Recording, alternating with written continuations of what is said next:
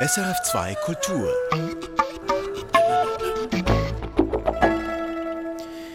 Das ist die Sendung Musik für einen Gast. Mein Name ist Michael Luisi und mein Gast heute ist der Theatermusiker und Kurt Weil und Bertolt Brecht Spezialist Jeffrey Abbott. Jeffrey Abbott stammt aus London, er lebt aber jetzt seit drei Jahrzehnten in Augsburg in Deutschland. Und wir sind jetzt hier auch in Augsburg. Jeffrey Abbott, Augsburg ist die Geburtsstadt von Bertolt Brecht. Ist hier noch etwas von ihm zu spüren? Ja, in Augsburg haben wir ein reges Brecht-Festival. Früher haben wir am Stadttheater die Brecht-Pflege getrieben mit einer Brecht-Woche. Und damals war Brecht eigentlich nicht so ein gern gewusster äh, Sohn der Stadt. Inzwischen ist er sehr viel besser angenommen. Vielleicht hat man entdeckt, dass er ein Marketingpunkt ist. Aber es gibt jetzt ein Brecht Festival, was das sehr eigentlich so renommiert ist und überregional angesehen. Und mit diesem Brecht Festival habe ich auch einiges zu tun gehabt. Und überhaupt, ich war, als ich nach Augsburg engagiert wurde und, und ans Theater hierher kam, war ich sehr froh. Das war mit ein Grund, warum ich besonders froh war, hierher zu kommen. Es gibt einen Anlass für unser Gespräch heute und das hat auch wieder mit Bertolt Brecht und Kurt Weil zu tun. Ich habe vor etwa einem halben Jahr ein Interview gemacht mit dem ostdeutschen Rockmusiker André Herzberg von der Band Pankow und der hat eine Biografie über sich und seine Band geschrieben und die habe ich gelesen und da finde ich folgende Passage. Jeff Abbott hatte mich Mitte der 90er Jahre während eines Engagements als Sänger für eine Inszenierung der Drei-Groschen-Oper am Theater Potsdam kennengelernt. Also das schreibt André Herzberg. Er war als Korrepetitor dabei und sollte den Schauspielern das Singen der wunderschönen Lieder beibringen. Ich hatte den Job, die Mackie Messer Moritat und das Lied von der Unzulänglichkeit zu singen. In den langen Wartezeiten bei den Proben hatten wir uns gegenseitig unsere große Liebe zu den Liedern von Brecht erklärt. Und es stellte sich heraus, dass Jeff sich großartig mit den Kompositionen zu Brechts Liedern auskannte. Das also schreibt André Herzberg über Sie, Jeffrey Abbott. Was lieben Sie denn an den Brecht-Liedern? An den Brecht-Liedern liebe ich die Klarheit, die Klarheit des Textes, ich glaube, Brecht schreibt sehr konkret. Das ist äh, in keinem Sinne romantisch, sondern er schreibt immer konkret. Wenn es auch um die Liebe oder die Natur geht, ist es immer konkret. Und das finde ich faszinierend und bewundernswert. Und dann die Musik. Die Musik stammt natürlich aus dieser 20er, 30er Jahre Zeit und hauptsächlich das ist Musik von Hans Eisler und Kurt Weil. Und äh, die sind unterschiedlich, die zwei, aber beide großartige Komponisten. Zuerst habe ich mich in die Musik von Kurt Weil verliebt, sagen wir mal, oder äh, ich war sofort fasziniert. Und später und allmählich habe ich die etwas strengere, aber sehr, sehr einfühlsam und auch konkret die Musik von Hans Eisler kennengelernt und schätzen gelernt. Und was ist es, was Sie an Kurt Weil so fasziniert? Sie haben sich ja immerhin ein halbes Leben mit ihm auseinandergesetzt. Ich habe Kurt Weil zum ersten Mal gehört. Als Teenager war ich in einem Konzert in den Londoner Promenade-Konzerten, also die Proms. Und da war ein Programm, wo das Mahagoni-Songspiel und ein paar andere Lieder. Ich glaube, Berliner Requiem auch. Aber hauptsächlich das Mahagoni-Songspiel hat mich derartig fasziniert. Erstens, weil ich bin irgendwie so klassisch ausgebildet und ich war zu der Zeit, ich habe mich auch für die Orgel interessiert. Ich habe Orgel gespielt. Und dann wie Kurt Weil aus dieser klassischen Musikwelt quasi ausgebrochen hatte, wo, wo mit ganz, ganz neuer Klänge, die aber sofort verständlich, nicht wie ein, ein Schönberg, die ähm, nicht so gleich verständlich sind. Bei Kurt Weil war es irgendwie gleich verständlich. Und äh, der Mut, solche Klänge zu schreiben, äh, ja, eine Faszination war es einfach. Im Nachhinein erkläre ich das dadurch, dass er Sohn eines jüdischen Kantors war. Und das erklärt, glaube ich, seine sehr reiche Harmonik. Dieser Sinn für Harmonie kommt bestimmt daraus. Und der war immer sehr textinteressiert. Erstens hat er immer die besten Schriftsteller sich ausgesucht für seine Kollaborationen. Und dann, wie er mit den Texten umgeht, entweder quasi eins zu eins oder er schreibt eine ganz süße Musik zu einem ganz harten oder bitteren Text. Zum Beispiel in der Dreigroschnobe die Zuhälterballade ist dafür ein Beispiel. Das war so schön in diesem halben Jahr, in dem Bordell, wo unser Haushalt war, heißt das zum Beispiel. Und dann aber so eine Schlagermelodie dazu praktisch. Ja, aber dann die Harmonik bricht das und auf wirklich eine großartige Weise. Ja, und das hat mich fasziniert. Und diese Faszination ist schon geblieben. Ja. Gehen wir zur Musik, die Sie gewünscht haben. Sie haben fünf Titel äh, sich ausgesucht und der Anfang ist, wie übrigens oft in dieser Sendung, das ist Johann Sebastian Bach. Was ist Ihr Bezug zu ihm? Also ich, ich habe schon gesagt, dass ich als Teenager Orgel gespielt habe und ich habe als Kind Klavier gelernt. Und vielleicht liegt es auch daran, dass ich auch mathematisch interessiert war.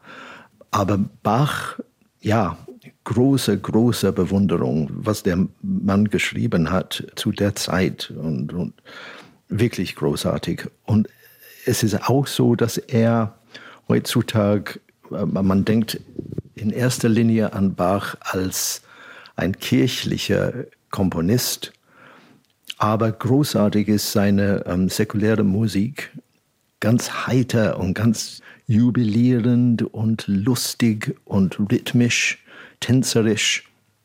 Und quasi der Gipfel dieser säkulären Musik für mich sind die brandenburgische Konzerte.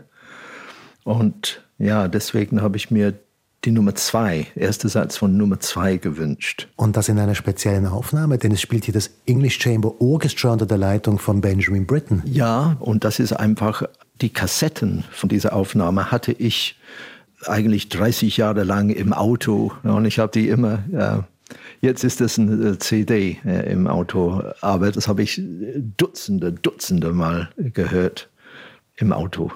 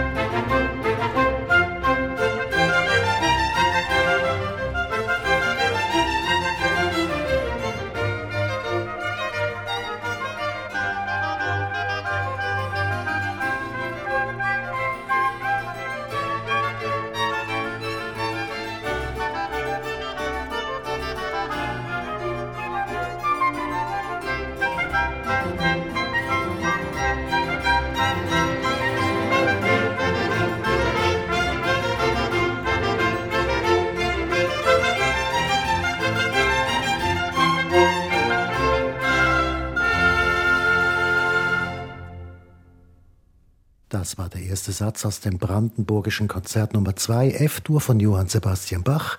Gespielt hat das English Chamber Orchestra unter der Leitung von Benjamin Britten.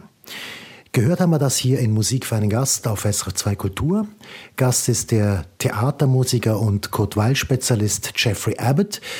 Jeffrey Abbott, ich möchte gerne ganz zurückgehen an den Anfang Ihres Lebens nach London und Sie fragen, wie sind Sie aufgewachsen? Ja, ich bin aufgewachsen in einem Vorort in Nord-London. Wir hatten ein Klavier zu Hause und ich glaube, irgendwann zu einem günstigen Zeitpunkt habe ich dieses Klavier entdeckt und habe drum geklimpert und meine Eltern haben bemerkt, dass da ist was und ich hatte mal Stunden und ja, das war der Anfang von meiner Musiker Laufbahn. Irgendwann habe ich als Teenager das aufgegeben. Das war mir wahrscheinlich nicht cool genug oder ich habe nicht genug geübt oder beides. Und dann später habe ich, wie schon erwähnt, habe ich Orgel gespielt und habe dann die Musik sehr ernst genommen. Ja, und dann schließlich habe ich Musik studiert und wollte eigentlich Theatermusiker, Dirigent eigentlich oder, oder so musikalischer Leiter äh, werden. Aber Sie sind ja, ursprünglich haben Sie ja mal was ganz anderes studiert. Also Sie haben, ähm, glaube ich, Ingenieur angefangen zumindest. Ja, das stimmt, angefangen nur. Ich habe so Bauingenieur angefangen zu studieren und habe sehr bald bemerkt, dass ich nicht nur das machen kann. Auf jeden Fall hat mir Musik, die tiefe Auseinandersetzung mit Musik dann gefehlt. Und dann habe ich dann gewechselt zu Mathematik und Musik und das ging eine Weile gut und dann war mir Mathematik zu viel und dann habe ich zum Schluss nur Musik übrig gelassen und so habe ich das Studium abgeschlossen. Ja. Ich komme gleich noch auf den Weg zum Theatermusiker zu sprechen. Ich möchte aber gerne noch was anderes wissen, was vorher gewesen ist, und zwar Ihr Wunsch, Musiker zu werden. Sind Sie da unterstützt worden in dieser Familie oder hatten Sie Vorbilder oder waren Sie da eher so eine Art Unikum in Ihrer Familie mit diesem Wunsch? Also ich bin ein bisschen ein Unikum. Meine Mutter hat ein kleines bisschen Klavier gespielt, aber nicht ernsthaft. Aber mein Vater und meine Mutter haben Musik sehr gerne gehabt und haben mich unterstützt. Und ich glaube auch in meiner Erfahrung mit Kindern und Musik, ich glaube, die Musik steckt in 99 Prozent aller Kinder. Es ist nur eine Frage, wie ich gesagt habe, ich habe wahrscheinlich zu einem günstigen Zeitpunkt das Klavier entdeckt. Und gerade der Zeitpunkt und die Interesse und die Faszination, wenn das genau richtig zusammenkommt, dann funktioniert das. Und ich glaube, das war wie gesagt, der Fall bei mir. Und dann hat meine Familie das auf jeden Fall unterstützt. Ja. Auch als dann die Entscheidung klar war, es wird kein Ingenieur und es wird auch kein Mathematiker sein, es wird ein Musiker sein, das war trotzdem okay. Ja, ein bisschen so skeptisch waren die. Aber das war eine Zeit, das war Ende der 60er Jahre. Und meine Eltern haben nicht studiert und wahrscheinlich haben die, wussten die nicht recht, was dagegen zu argumentieren was mich betrifft, ich bin als Vater ehrlich gesagt froh, dass meine Kinder nicht Musiker geworden sind oder nicht Schauspieler geworden sind. Beide Kinder lieben Musik und hören sehr viel und hören auch auf intelligente Weise oder beziehungsweise tanzen tut meine Tochter sehr gerne. Aber meine Eltern haben das irgendwie durchgehen lassen. Ja. Und wie ging es jetzt weiter? Sie sind jetzt Musikstudent, sind im Musikstudium und wie werden Sie jetzt Theatermusiker? Also im Musikstudium war ich schon fasziniert von Brecht und Weil. Das war vor, vor dem Studium, Ende der Schulzeit. Und ich habe als Student in Birmingham, an der Uni in Birmingham, Aufführungen von Brecht und Weil Sachen organisiert und, ähm, und dirigiert, einstudiert und dirigiert. Und ein wichtiger, eigentlich für meinen Werdegang ganz wichtige Sachen für mich war, wir hatten genau dieses, ich habe es schon erwähnt, das Mahagoni-Songspiel. Das haben wir als Mittagskonzert mit Kommilitonen gemacht in der Uni. Und alle waren sehr begeistert. Das kam sehr gut an und alle Mitwirkenden fanden das so toll und haben das so gerne gemacht. Und dann kamen wir auf die Idee, diese Produktion im Sommer nach Edinburgh zu nehmen. Und wir haben das aufgeführt in the Fringe of the Edinburgh Festival. Das war natürlich für so ein großes Ding für uns. Der, der Fringe ist sehr ist weltberühmt und Tausende von Leuten besuchen das.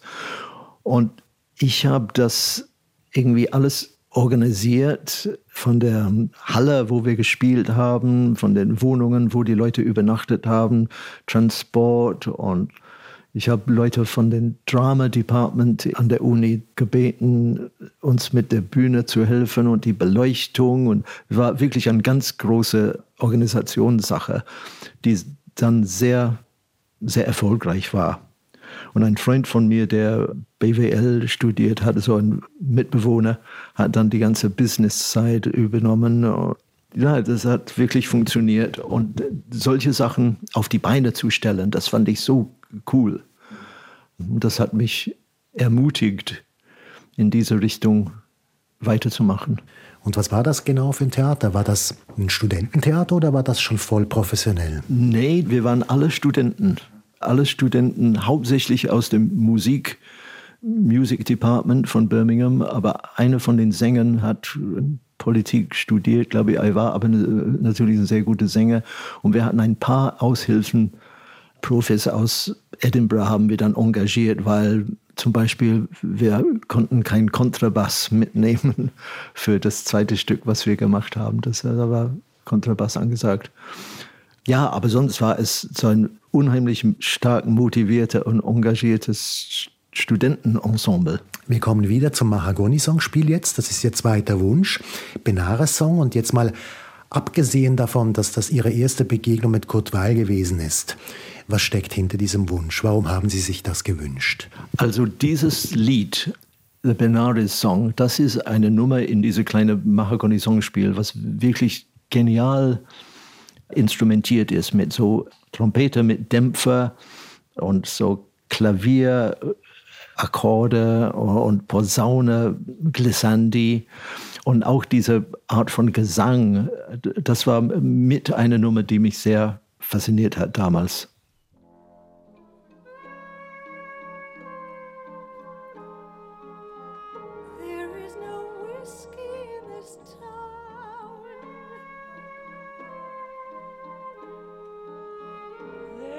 no bar to sit us down.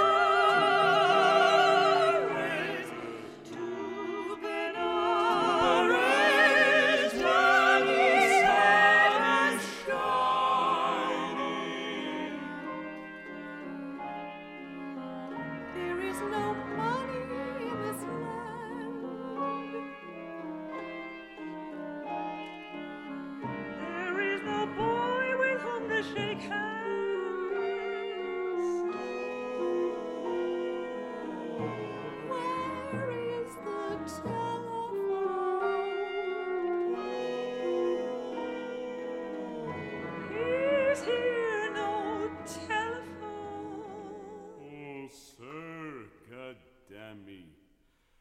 No.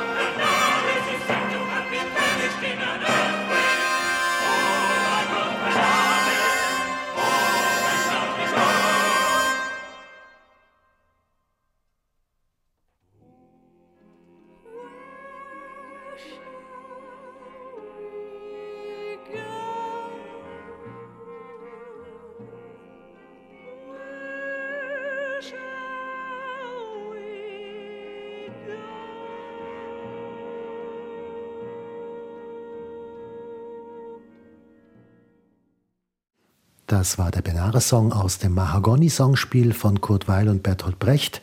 Wir hörten eine Aufnahme mit der London Sinfonietta. Solistin war Mariel Dickinson. Sie hören Musik für einen Gast auf SRF 2 Kultur. Gast ist der Kurt Weil-Spezialist und Theatermusiker Jeffrey Abbott aus London. Jeffrey Abbott, wie ist das gegangen? Wie sind Sie der Kurt Weil-Experte geworden, der Sie heute sind? Also das war eine Reihe glücklicher Zufälle, würde man fast sagen. Also wie gesagt, ich war fasziniert von Kurt Weill von Anfang an. Im Studium sowieso. Und dann bin ich nach Deutschland gekommen, weil so konnte man damals immer noch natürlich so, aber damals konnte man in Deutschland Erfahrung sammeln als Korrepetitor. Und ich bin zuerst am Stadttheater in Gießen gelandet. Zunächst als Ballettrepetitor und ich habe dann Kontakt zum Schauspielensemble natürlich und ich habe erzählt von meiner Begeisterung von Kurt Weil und Brecht. Und dann stand auf dem Spielplan dort die Drei-Groschen-Oper an. Und ich bin gefragt worden, ob ich das musikalisch betreue. Und dann habe ich gesagt, ja natürlich sehr, sehr gerne. Und dann fing an meine Recherche, ich kannte natürlich die Drei-Groschen-Oper aus den Aufnahmen aus, aus den 60er Jahren, glaube ich. Ich kannte nicht diese Uraufnahme äh, aus den drei, äh, ich glaube 31 ist das, mit Lottie Lenya und der Louis Ruth Band und andere Mitglieder der Originalbesetzung. Und dann habe ich das gehört und bemerkt, dass das, was die spielen, anders ist als in der Partitur steht. Und das hat mich so irritiert und natürlich fasziniert. Und ich habe versucht herauszufinden, was ist jetzt richtig, die Partitur oder diese Art zu spielen, wie es auf der Aufnahme ist. Dann war ich mit meiner Frau in Berlin und wir haben so Freunde getroffen und ich habe diese Geschichte erzählt und ich habe von Theo McKeben gesprochen und das war der Dirigent von dieser äh, Louis Ruth Band und hat bei der Uraufführung die Musik gemacht und auch für diese Aufnahme. Und dann äh, habe ich gesagt, ja, wäre interessant, diese Theo McKeben zu finden. Und dann hat dieser Freund von uns einfach die Telefonbuch genommen und hat zweimal Makeben gefunden und das waren die zwei Ehefrauen von Makeben. Die erste Ehefrau, die eigentlich nicht mehr mit ihm zu tun, also die waren lang geschieden. Und dann die zweite, die Witwe quasi, das war Loni Makeben und sie wohnte in einer Villa in Grünwald und ich dachte, wow, das ist interessant. Und am gleichen Abend waren wir dann in einer Kneipe, wo meine Frau früher war und kannte Bob Biberti und der war Bass, der Basssinger von den Comedian Harmonists. Und er war Stammgast in dieser Kneipe. Also wir reden von der Zeit noch, das, also das Westberlin, das war noch in der Getreide ja, ja, früher. Ja. ja, ja, das war 83, glaube ich, 83. Und dann saßen wir da mit Bob Biberti und ich habe das so geschildert und er sagt, ja, ja, ja, ja. Und dann habe ich gesagt, ich würde gerne diese Loni McKeben anrufen. Äh, meinen Sie, dass das möglich ist? Ich sagte, ja, können Sie probieren. Äh, berufen Sie sich auf mich, sagen Sie äh, Gruß von Bob Biberti. Und das habe ich dann gemacht, natürlich äh, so schweißgebadet gemacht. Und sie hat mich dann eingeladen zu sich nach Hause am nächsten Tag. Und sie hat mir gegeben dann eine Mappe mit den Originalstimmen von der Uraufführung der Dreigroschenoper und, und von dieser Aufnahme. Und das war, ich konnte mein Glück kaum glauben, aber das war, war wirklich so. Ich hatte diese Dinge in der Hand. Sie hat das mir sogar gegeben zum Mitnehmen und am nächsten Tag bringen. Das habe ich dann mitgenommen in eine kleine Aktentasche und das dann studiert und, und wirklich Belege gefunden von der Spielart dieser Aufnahme. Und dann, wenn ich schriftliche Belege dafür finde, dann habe ich überlegt, wollte Weil das so haben oder ist das, wieso ist es schriftlich da festgehalten? Es war nicht nur Improvisation. Und das hat mich geführt zu dieser Recherche mit dem dreigroschen Sound, mit dem Sound damals. Wie war das? Ja, und dann habe ich das alles geschrieben als Artikel für ein Buch. Das war ein Kontakt, hat ein alter Musikprofessor von mir aus Birmingham diese Kontakt hergestellt, wo äh, Stephen Hinton war gerade dabei, das war auch ein Birmingham Ex-Student, war dabei, ein Handbuch über die drei Groschenoper herauszugeben. Und er hat mich eingeladen, einen Kapitel beizusteuern über den Sound. Und das habe ich dann gemacht und habe diese ganze Forschung quasi geschrieben und erklärt. Teile davon waren schließlich dann von der Kurt Wall Foundation nicht so gerne gesehen. Das war eigentlich ein bisschen lächerlich, weil die Kurt Weil Foundation zu der Zeit oder in den 90er Jahren, sagen wir mal so, war extrem darauf bedacht, dass alles absolut penibel so gemacht wird, wie es in den Noten steht. Aber was haben Sie denn konkret herausgefunden in dieser Forschung über den Sound? Was gibt es für einen Unterschied zwischen beispielsweise jetzt der Partitur, so wie sie die Kurt Weil äh, Foundation versteht, und dem, was Sie herausgefunden haben? Also der eine sehr wichtiger Unterschied war, dass die Rolle der Frau Pichum, also das ist die, die Mutter von Polly, also, also der Charakter ist eine ältere Frau. Und wenn man das deutsche Theatersystem kennt, weiß man, dass diese Rolle von einer älteren Schauspielerin zu besetzen ist. War immer so, war bei der Uraufführung, war, ist immer so, muss, muss sein. Und solche Schauspielerinnen singen natürlich nicht so hoch, aber in den Noten hat, weil das ziemlich hoch geschrieben und ich habe nach diesen alten Aufnahmen und überhaupt meine äh, wenig Kenntnis über Theaterensembles wusste, dass das muss eine Oktav tiefer gesungen werden. Äh, sonst würde die Mutter höher singen als die Tochter und das gibt es nirgendwo. Bei Verdi gibt es das nicht, dass die Mutter höher singt als die Tochter. Aber die Kurt Weill Foundation war empört. Die dachte, dass, nee, wenn es in den Noten so steht, dann muss es sein. Aber natürlich, der Kurt Weil hat einfach, er war ein Praktiker und hat entweder hat er diese kleine Acht-Symbol neben dem Notenschlüssel äh, einfach weggelassen, weil es so logisch war. Ja, okay, das als Anekdote. Gut, dann verlassen wir mal Kurt Weil für einen Moment und kommen zu Ihrem dritten Wunsch. Snake Man Show. Das ist was komplett Fremdes für mich. Was ist das? Also Snake Man Show, das ist ein Album, ein LP. Und meine Freundin und ich jetzt, meine Frau und, und ich, wir haben diese LP in unseren ersten Jahren zusammen am Gießener Stadttheater gehabt. Und wir fanden es so skurril und witzig und andersartig. Wir haben gleich die Platte schon geliebt. Wir haben es Tag und Nacht gespielt. Wir hatten eine Kassette davon im Auto. Und ja, nach wie vor fasziniert mich das.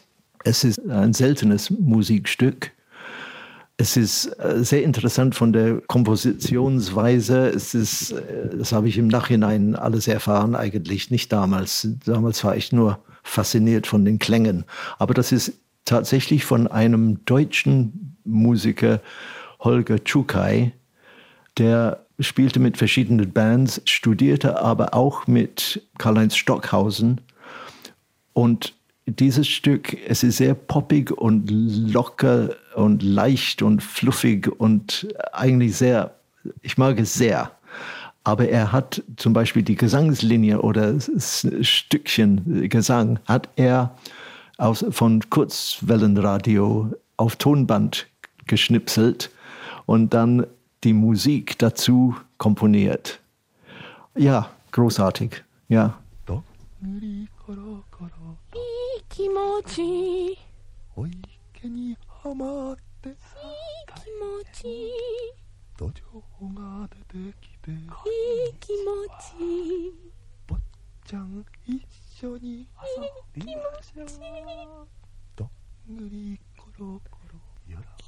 気持ちいい。しばらく一緒に。遊んだ。ぞやっぱりお山がいい気持ちいいなは馬上を困らせた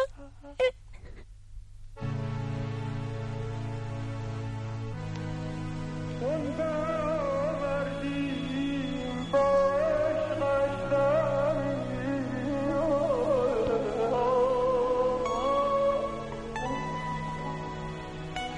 Então, por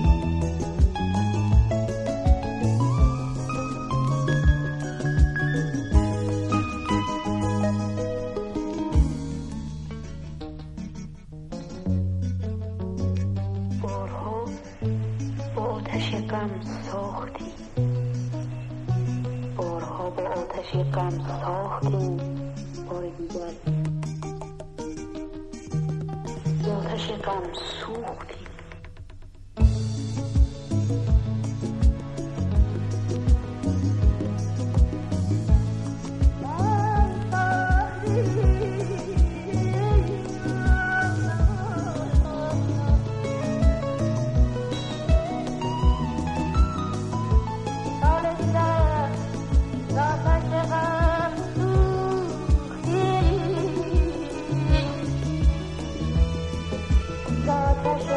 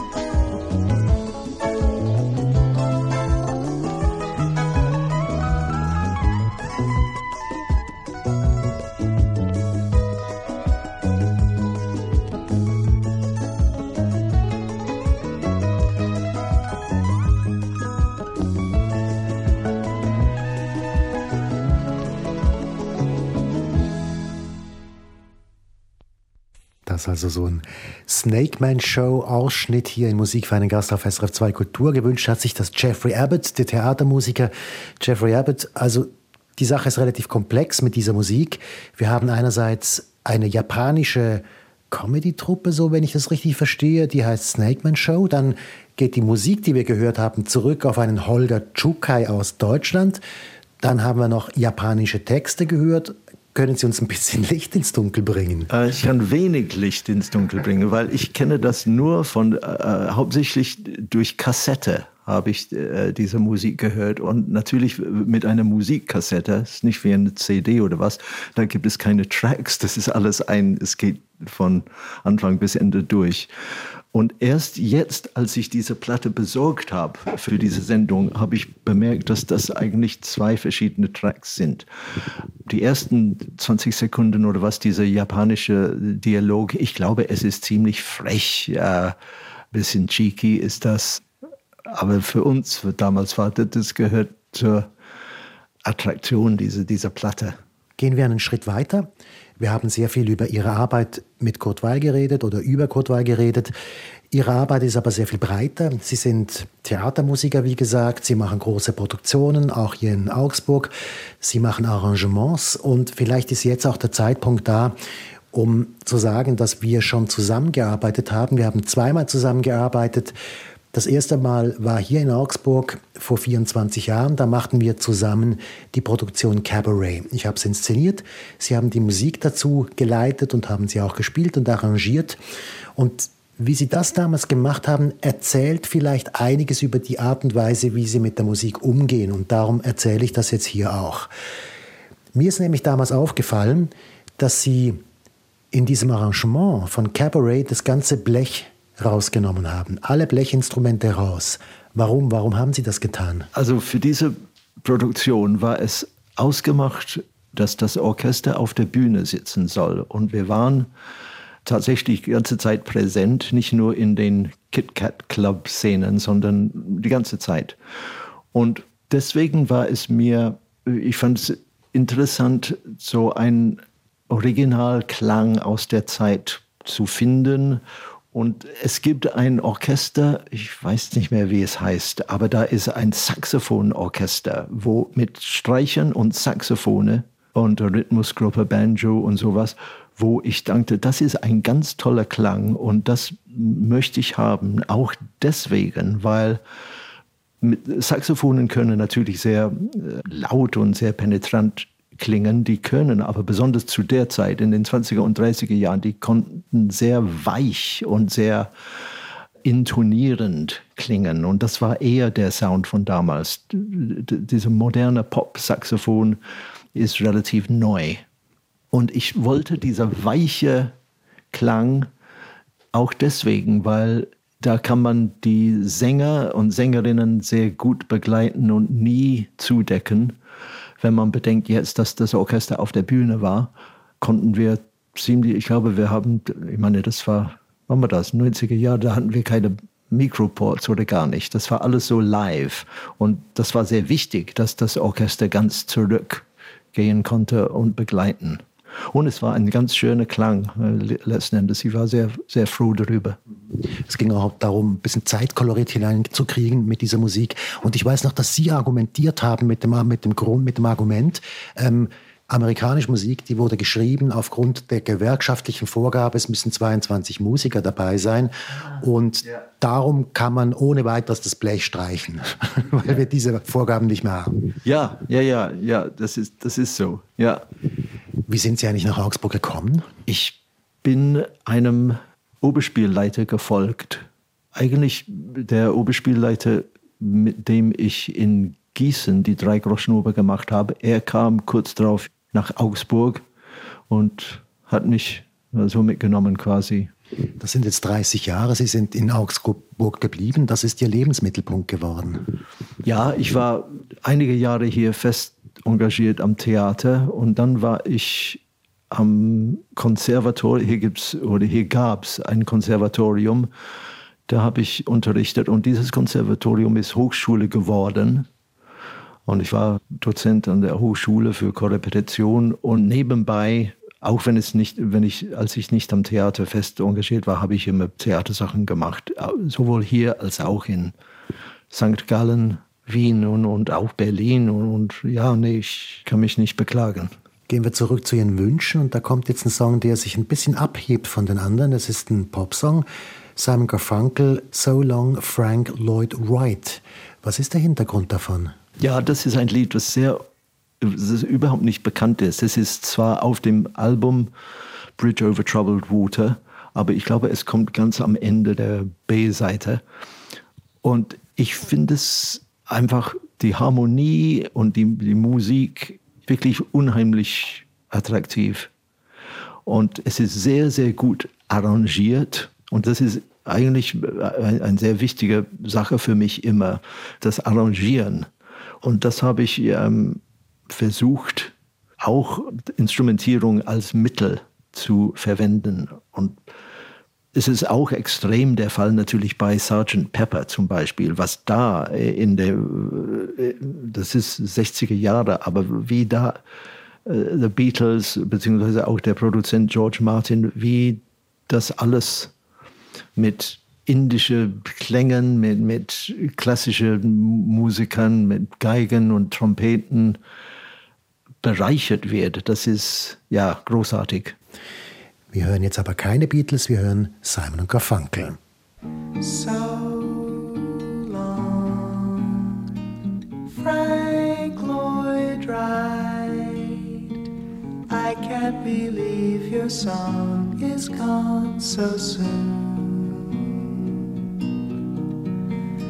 I barely learned the tune so soon. so soon. I'll remember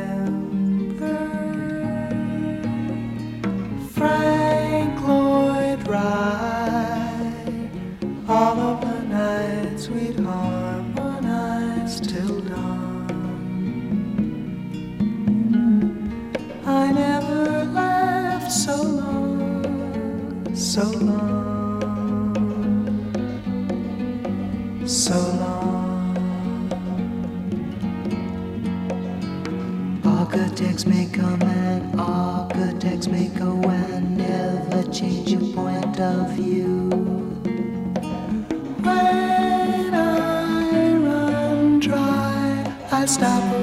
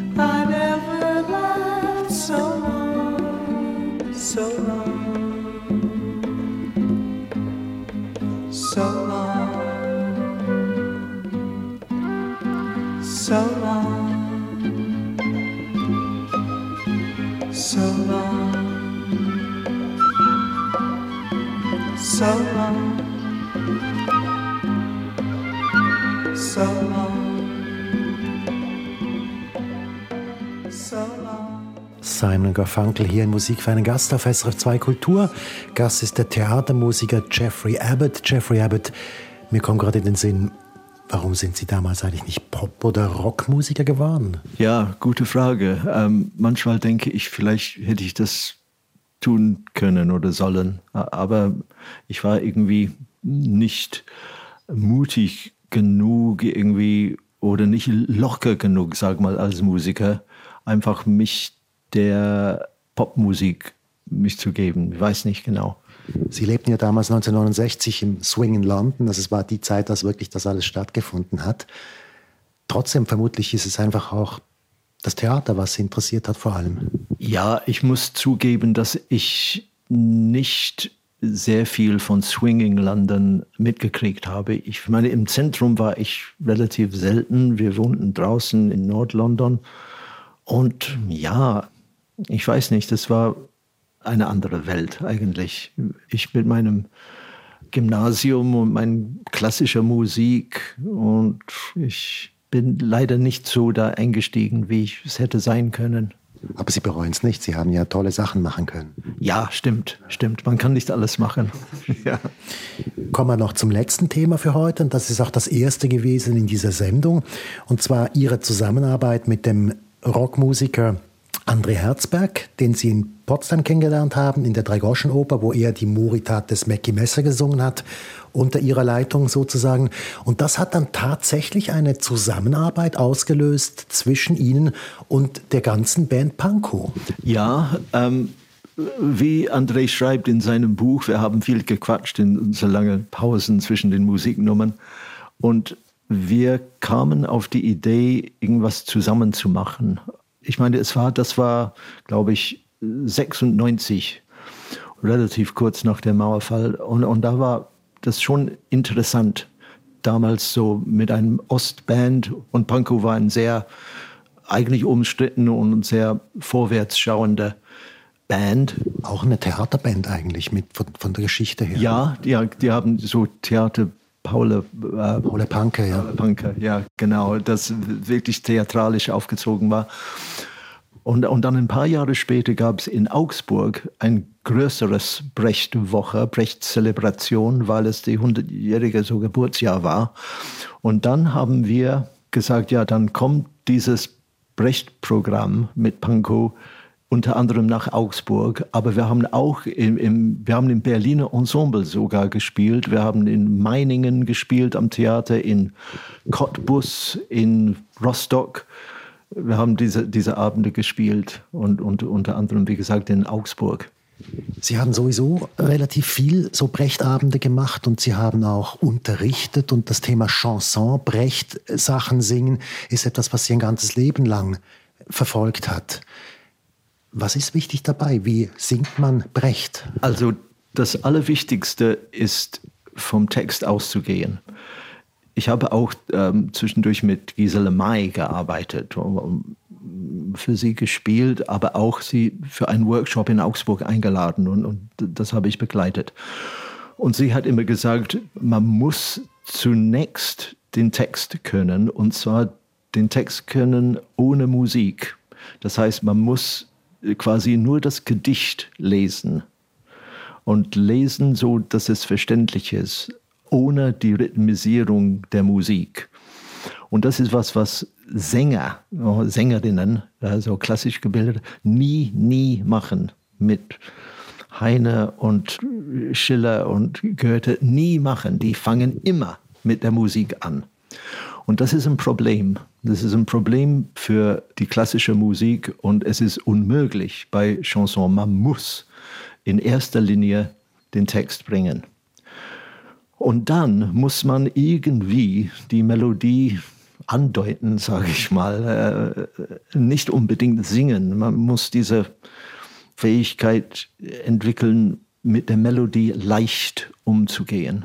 Also wie wenn es einfach so sein müsste, weil es der Text vorgibt. Ja, ja, genau, genau. Ja. Das führt uns zur letzten Musik, diese Erkenntnis.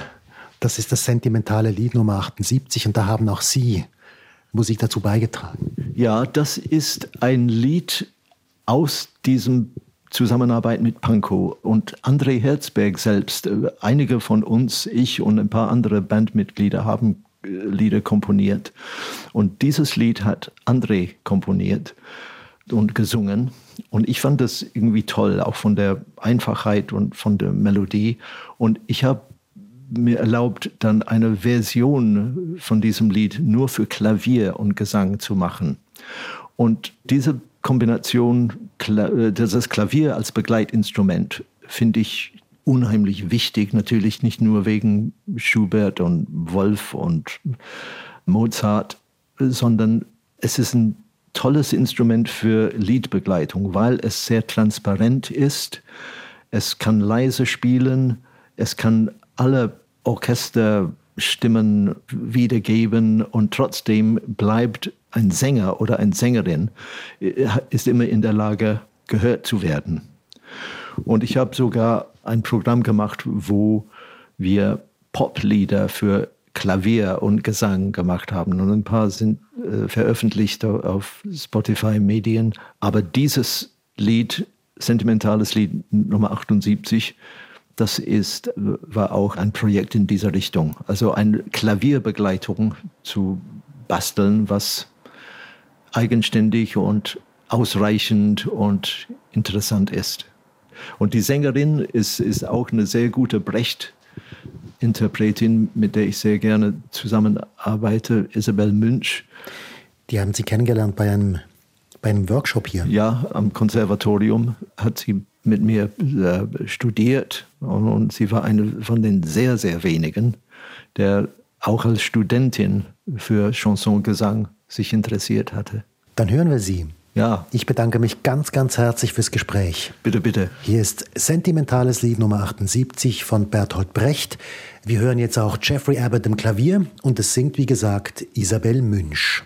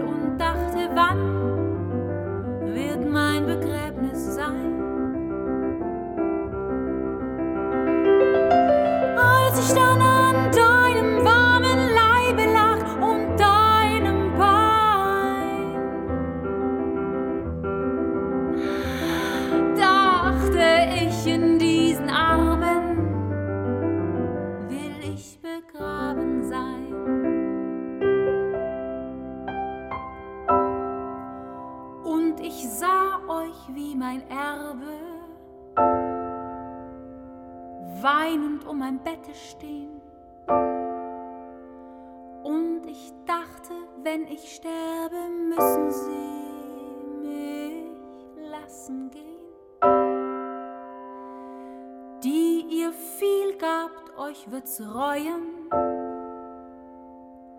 dass ihr mir nicht alles gabt. Und es wird euch nimmer freuen, dass ihr mich beleidigt habt.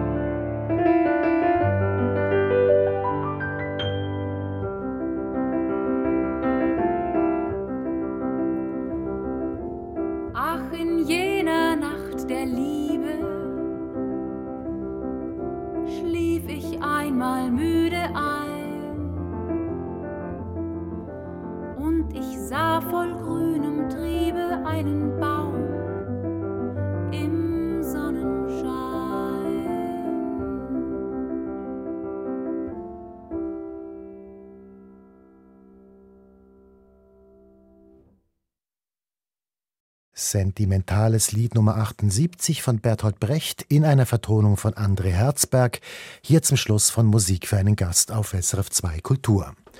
Gesungen hat Isabel Münch, begleitet am Klavier von Jeffrey Abbott, von ihm stammt auch das Arrangement. Und das war's nun von Musik für einen Gast auf SRF 2 Kultur. Sie können die Sendung gerne nachhören unter srf.ch-audio. Gast in der Sendung war der Theatermusiker und Brecht-Weil-Spezialist Jeffrey Abbott. Mein Name ist Michael Luisier. Erfahren Sie mehr über unsere Sendungen auf unserer Homepage srf.ch-kultur.